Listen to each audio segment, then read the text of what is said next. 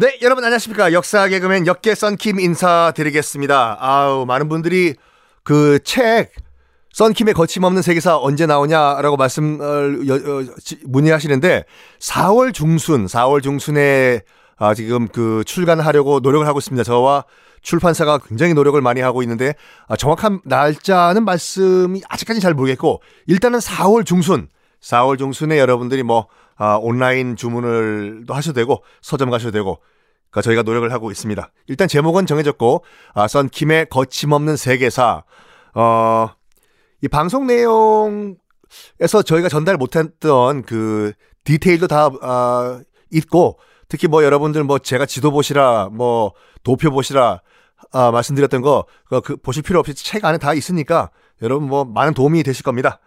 그 여러분 사랑 부탁드리고 지난 시간에 이 팔레스타인 그 역사에 있어가지고 어마무시한 사건이 하나 터진다고 했지요. 말씀드렸는데 그, 그 일단 이스라엘이 아니 그 정도 지금 땅이면 만족을 해야 될 건데 이 정도 땅 가지고 만족 못하겠어. 음? 지금 주위를 둘러보니까 말이야. 아랍 국가들 비리비리비리비리 하거든. 요때 요때 확 그냥 꿀꺽 후룩짭짭 땅을 넓혀버리는 것이야. 라고 했는데 그 계기가 된 사건이 뭐냐면 바로 수에즈 운하 사건입니다. 수에즈 운하 뭐 최근에 아유 그 뭐 엠파이어 스테이트 빌딩 이 자빠졌을 경우에 똑같은 규모 400m 규모의 그 컨테이너선이 떡 가로막아 가지고 어 배들이 통과 못 했죠. 그 해결이 돼도 며칠 갔는데 왜 그러냐면 수에즈 운하에 하루에 50대씩밖에 못 지나가요. 그 운하에요. 근데 그 배가 그 좌초됐던 것이 이제 풀어졌을 때 대기하고 있던 배가 500대였거든요. 그럼 단순 계산으로 해가지고 하루에 50대씩이니까 최소 열흘 정도 더 걸려야지 아, 정리가 되는 그런 상황이었는데 이 수에즈 운하가 굉장히 중요한 게 뭐냐면 혹시 어디 있는지 모르시는 분은 잠깐 지도 보고 넘어가실게요. 수에즈 운하가 이게 아시아와 그 아프리카의 경계선인데 요번에 그 에버기븐호 그 컨테이너선이 딱 좌초됐을 때 위성 사진으로 찍은 거 보면 좀 이상한 거 못 느끼셨어요, 여러분? 딱 사진 보면요. 위성 사진으로 보면은 어, 오른쪽은 완전 허허벌판 사막이고 그 수에즈 운하야. 그다음에 왼쪽은 논밭이고 거기 어, 어떤 경계냐면 그 수에즈 운하를 기점으로 해 가지고 오른쪽 위성 사진으로 사막으로 보였던 곳이 아시아고 그다음에 왼쪽 논밭이 보였던 것이 아프리카고 그거로 경계가 돼요. 수에즈 운하 요거 때문에 거의 뭐 9,600km를 세이브할 수가 있는 거죠. 뭐 유럽에서 출발한 배들이 다 지중해를 통과해 가지고 그러니까 지중해랑 지도 보고 계시 여러분들 거기 보면 길다랗게 조그만 그 긴 바다가 보이잖아요. 그게 홍해예요, 홍해.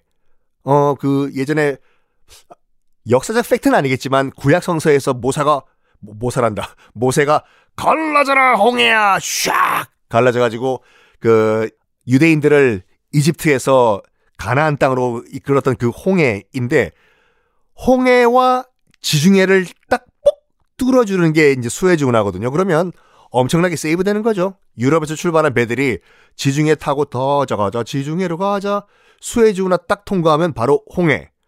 홍해 타고 쭉 내려오면 바로 인도양이니까. 음. 이게요. 1869년도에 개통됐어요. 어마무시하게 옛날에 개통이 됐죠.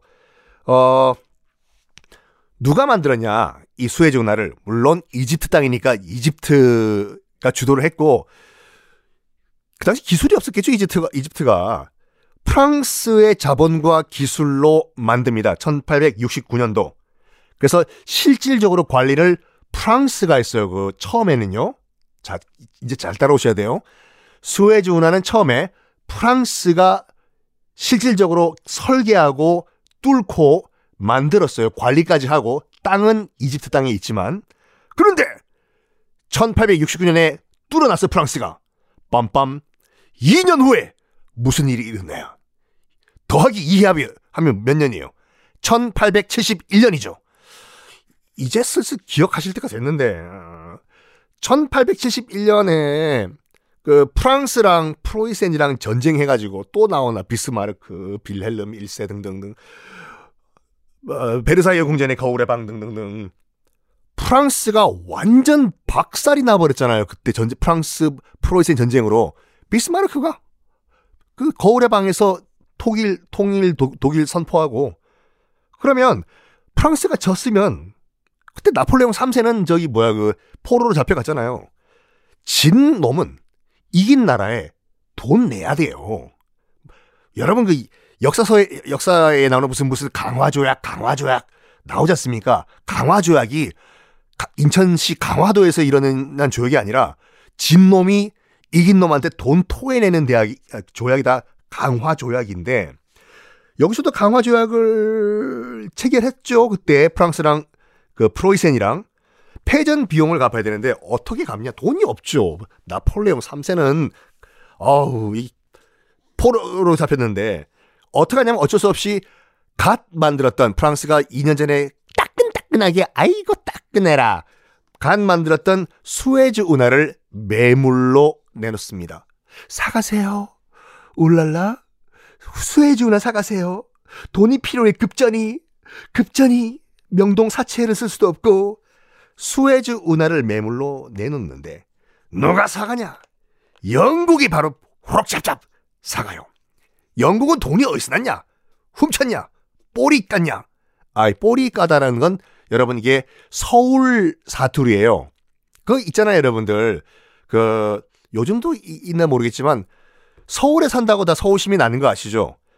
종로구 서울시 종로구에서 어 지금 정확하게 기억이 안 나는데 몇 개 조건이 충족되면은 순 오리지널 서울 시민증을 이렇게 줘요. 그게 지금 인구 천만의 서울에 13만 명인가 밖에 안 되는 걸로 알고 있거든요. 그러니까 서울시 종로에서 인정한 오리지널 서울 토박이들. 그 토박이들 보면은 서울 사투리가 있대요. 대표적인 게 뭐 끝에 어미를 랑으로 끝내는 거. 내가 그랬걸랑? 내가 그 먹었걸랑? 그 주현 씨, 주현 씨 서울 깍두기. 아유, 그냥 자샤 이거 내가 이거 자 내가 그랬걸랑? 이게 서울 사투리고 그 다음에 이거는 약간 뭐 사투리 겸 비속어일 수도 있는데 꼬리 까다도 서울 사투리로 훔치다라는 뜻이라고 하죠. 어쨌든 간에 영국이 돈을 훔쳤을 리는 없고 누가 돈 대주냐? 아, 아, 아, 아. 영국 정부님 지금 수에즈 운하 매물로 나왔다고요. 돈이 없죠? 우리가 돈 대주겠습니다. 또 로스차일드 금융이 등장해요. 그 유대인 금융 자본이요. 그래서 로스차일드로부터 돈을 빌려가지고 영국이 얼씨구나 헐값에 나와 있던 수에즈 운하를 후루룩 짭짭짭짭. 그래가지고 그 이후에 거의 뭐, 어, 사이좋게 공동 경영을 했다고 보면 돼요. 영국이라고 수에즈 운하를 전체를 다 먹을 수 있는 건 아니기 때문에 자, 잘 보세요. 지금부터는 영국과 프랑스가 공동 경영을 해요. 이집트 땅이지만 이건 여담인데요. 그 이 어, 수에즈 운하 때문에 러일 전쟁에서 러시아가 졌어요. 아 이거 농담이 아니라 이건 진짜로. 왜냐면 기억나십니까? 러일 전쟁 때 어, 바, 이 육지에서 일본군과 러시아군이 싸우다가 뭐 중국 중국 요동에서 싸우고 뭐 기타 등등 기타 등등 여순 감옥에 있는 여순에 싸우고 육군에서 밀리니까 러시아가 뭘 했냐면 당시로선 최강의 해군 함대인 발틱 함대를 이 대한해협으로 출동시키잖아요. 근데 발트에는 여러분 스웨덴 밑에 있어요. 스웨덴 노르웨이 밑에 그쪽 고, 그, 그 동네 거기에 있는 발트 함대를 삥 돌아가지고 대한해협 지금 대마도 앞까지 와야 되는데 가, 일단은 북극해를 돌아가려고 했거든요. 가다가 얼어 죽죠, 당연히. 마침 그때 수에즈 운하가 뚫려 있는 거예요. 그 러일 전쟁이 1904년도에 발생하잖아요. 1904년 수에즈 운하는 1869년도에 개통했고 이게 러시아 어, 이제 국방부에 들어가는 거지. 어, 도스토예프스키 지금 수에즈 운하라는 어마무시한 운하가 뚫려가지고 우리 발탄대가 발탄함대가 즉각적으로 대한해협으로 출동할 수 있다 스키. 오, 그러면 일본 자파니스 함대 바로 박살난다 스키. 바로 수에즈 운하 이용 신청하라 스키. 결과적으로 이용을 못해요. 왜냐면 그 당시에 발트 함대의 군함과 구축함과 순양함들이 너무 규모가 커가지고 통과하려고 하다가 이번 같이 이번 같이 사태 같이 자꾸 좌초가 되는 거예요 이게. 그때 수에즈 운하를 만들었을 때는 그 정도 사이즈로 아, 지금 사이즈로 안 만들었거든요. 그래서 이 함대가 통과하기에는 너무 바닥이 얕은 거예요. 수, 수에즈 운하가. 아이 뭐야 이거 이, 이 우리 러시아 발트 함대 여기 못 지나가 빨리 가야 되는데 대한해보러 가자 가자 대한해보러 가자. 그러면 러시아의 발트 함대가 수에즈 운하를 통과 못한 결과는 어떻게 됐을까요? 다음 시간에 공개하겠습니다.